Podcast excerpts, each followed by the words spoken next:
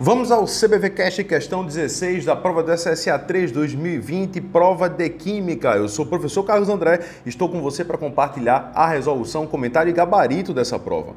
A questão 16 trata de uma ozonólise. No processo de ozonólise, você tem que lembrar que não há formação de ácido carboxílico.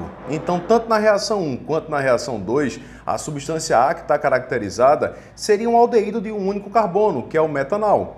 Na terceira reação, onde você tem uma dupla ligação entre um carbono secundário e um carbono terciário, você vai ter a formação de uma acetona, que seria a butanona, e de um aldeído, que seria o propanal, que vai te dar como única resposta a letra B, metanal, butanona e propanal.